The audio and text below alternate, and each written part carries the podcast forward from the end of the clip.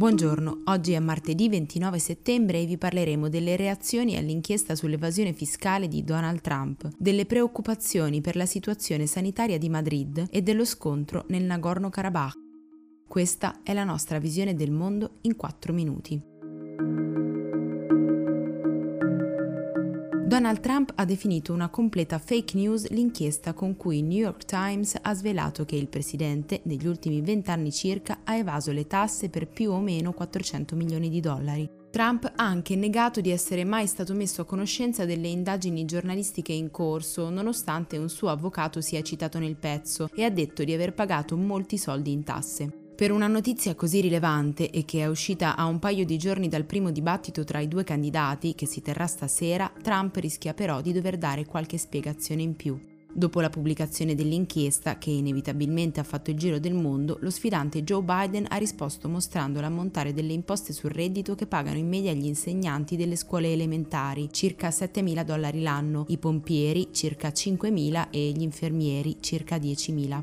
Lo stesso ha fatto la deputata dei Democratici Alexandria Ocasio-Cortez, che ha dichiarato su Twitter di aver pagato migliaia di dollari in tasse federali negli anni in cui lavorava come barista, a fronte dei settecentocinquanta dollari che il tycoon ha sborsato nell'anno della sua candidatura.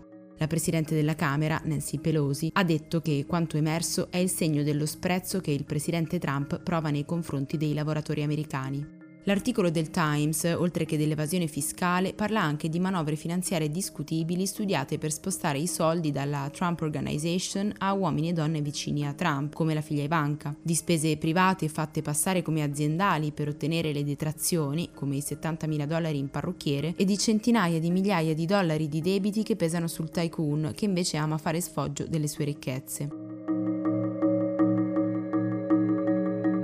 Con oltre settecentocinquantamila contagi da inizio pandemia, la Spagna è il paese in Europa con il più alto numero di casi. La situazione nella zona di Madrid continua a essere particolarmente preoccupante. Il ministro della Salute, Salvador Illa, ha chiesto alle autorità regionali di rivedere e ampliare le misure di contenimento già previste per le quarantacinque aree della comunità, in quanto esiste un grave rischio per la salute pubblica. Anche il governo britannico sta pensando di reintrodurre restrizioni più severe per affrontare la rapida accelerazione della seconda ondata di infezioni. Secondo il Times, i ministri si stanno preparando a imporre una chiusura totale di parte del nord del paese e potenzialmente anche di Londra. In Francia, invece, il ministro delle Finanze Bruno Le Maire ha annunciato un piano per il duemilaventuno che mira a rilanciare l'economia del paese, duramente colpita dalla pandemia. Verrà stanziato uno stimolo pari a quarantadue miliardi di euro per sostenere il mercato, incrementare la produzione di forniture mediche, sviluppare l'energia sostenibile e aiutare musei e cinema. Entro il duemilaventi, infatti, si prevede che l'economia nazionale si ridurrà del dieci per cento.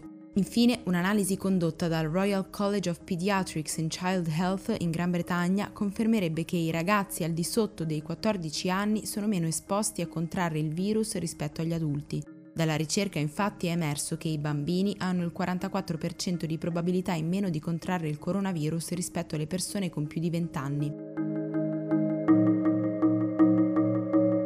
Ieri è stato il secondo giorno consecutivo di scontri nel territorio del Nagorno-Karabakh, una regione montuosa del Caucaso meridionale abitata principalmente da armeni. Almeno sedici soldati sono morti in quello che gli osservatori hanno giudicato come il peggior conflitto dal duemilasedici, quando persero la vita duecento persone. L'area appartiene ufficialmente all'Azerbaigian, un paese a maggioranza musulmana, ma è contesa da decenni con la vicina Armenia, per lo più di fede cristiana. Gli armeni, che accusano gli azeri di aver dato inizio al conflitto con bombardamenti che hanno causato morti e feriti, hanno dichiarato la legge marziale e mobilitato tutto l'esercito. Le stesse speculari accuse sono state rivolte da Baku a Erevan. Nel frattempo anche la Repubblica dell'Artsakh, uno stato sostenuto dall'Armenia che copre quasi tutta l'area, non è mai stato riconosciuto dall'ONU ed è stato fondato ai tempi della dissoluzione dell'Unione Sovietica, ha richiamato i riservisti e ha annunciato la legge marziale.